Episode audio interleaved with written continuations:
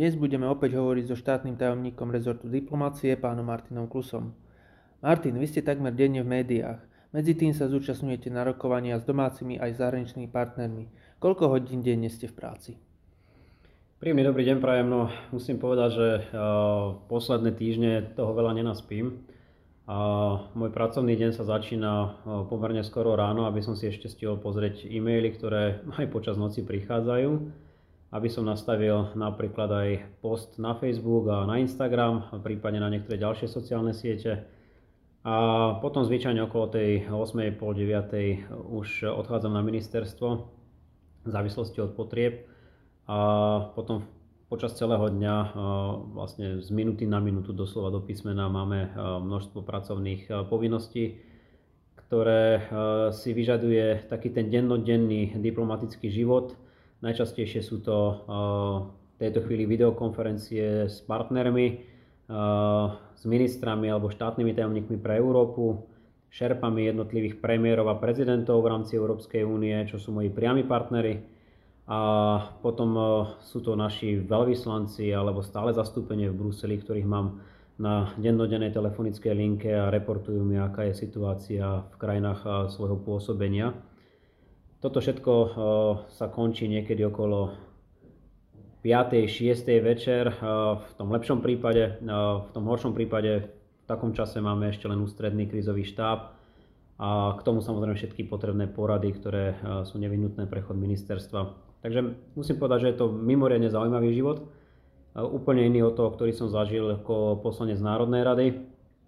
Mojou obrovskou výhodou ale je, že som tu obklopený skvelými ľuďmi, profesionálmi, ktorí ma do tajov diplomácie zasvedcujú veľmi rýchlo a plus to, že prišla táto kritická situácia, napomáha tomu, aby som aj niektoré procesy v rámci krízového manažmentu zvládal možno ďaleko rýchlejšie, ako by si za normálne okolnosti človek predstavoval.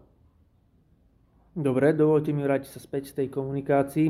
Ako teraz prebieha taká tá diplomatická komunikácia, ako spolu voláte, ako ďaleko to má od tej formality, ktorú by každý očakával?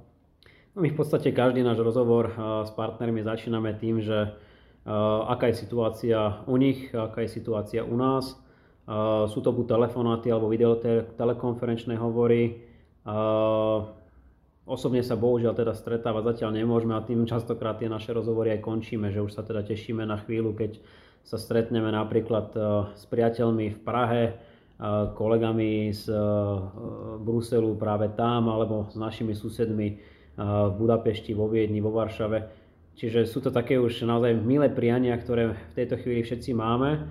No a potom sú to tie také klasické telefonické rozhovory, snáď rozdiel len v tom, že či sú to vyslovene súkromné rozhovory, kedy som na telefonickej linke len ja a častokrát sa rozprávame o pomerne dôverných veciach a potom sú také tie oficiálne telefonické rozhovory, kedy sú prítomní aj kolegovia či už z môjho kabinetu štátneho tajomníka alebo z jednotlivých teritoriálnych odborov, ktorí majú danú problematiku na starosti robia záznam z takéhoto rozhovoru a k tomu e, vychádza vždy aj tlačová správa alebo aspoň niečo, čo nazývame fleška, ktorá je potom k dispozícii aj v rámci veľvyslanectiev a samozrejme ďalšieho vedenia ministerstva.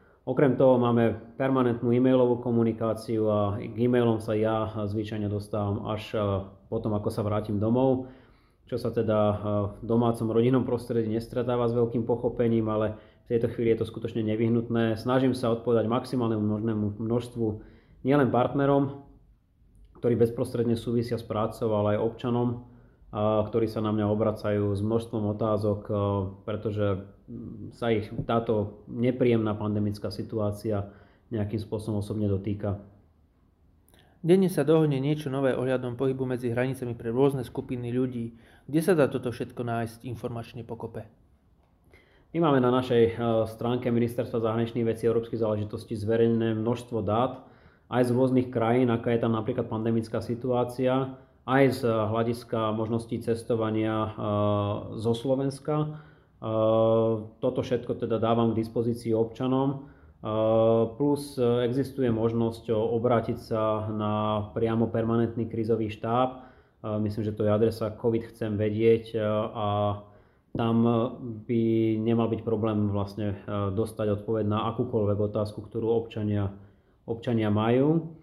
No a my sa pokúšame samozrejme podľa možností komunikovať aj na sociálnych sieťach, čiže mnohí občania si vedia nájsť informácie napríklad aj z priebehu ústredného krizového štábu alebo z mojich návštev permanentného krizového štábu a aj pravidelne na mojom Facebooku, mojom Instagrame, prípadne LinkedIn alebo, alebo Twitter, ktoré na tieto účely využívam.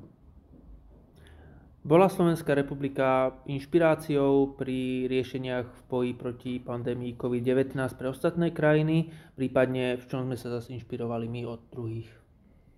No ono to má vždy také dve strany mince, ako to už býva zvykom. Na jednej strane sme e, krajina, ktorá zvládla pandemickú situáciu možno najlepšie na svete.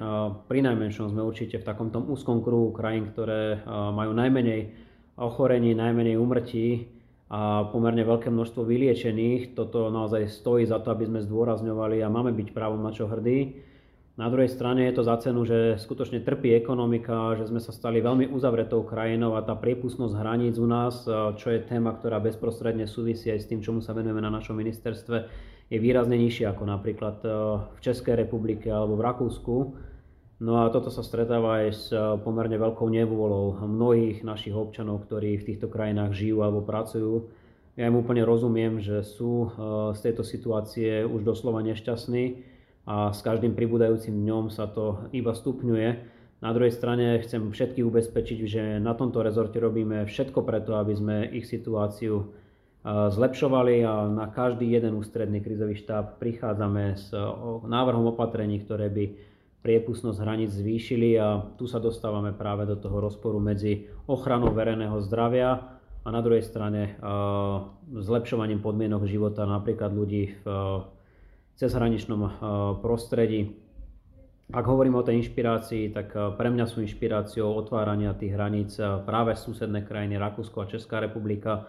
A ak by sme mali byť my inšpiráciou, tak myslím, že napríklad toľko kritizovanú štátnu karanténu teraz zavádzajú vo Veľkej Británii.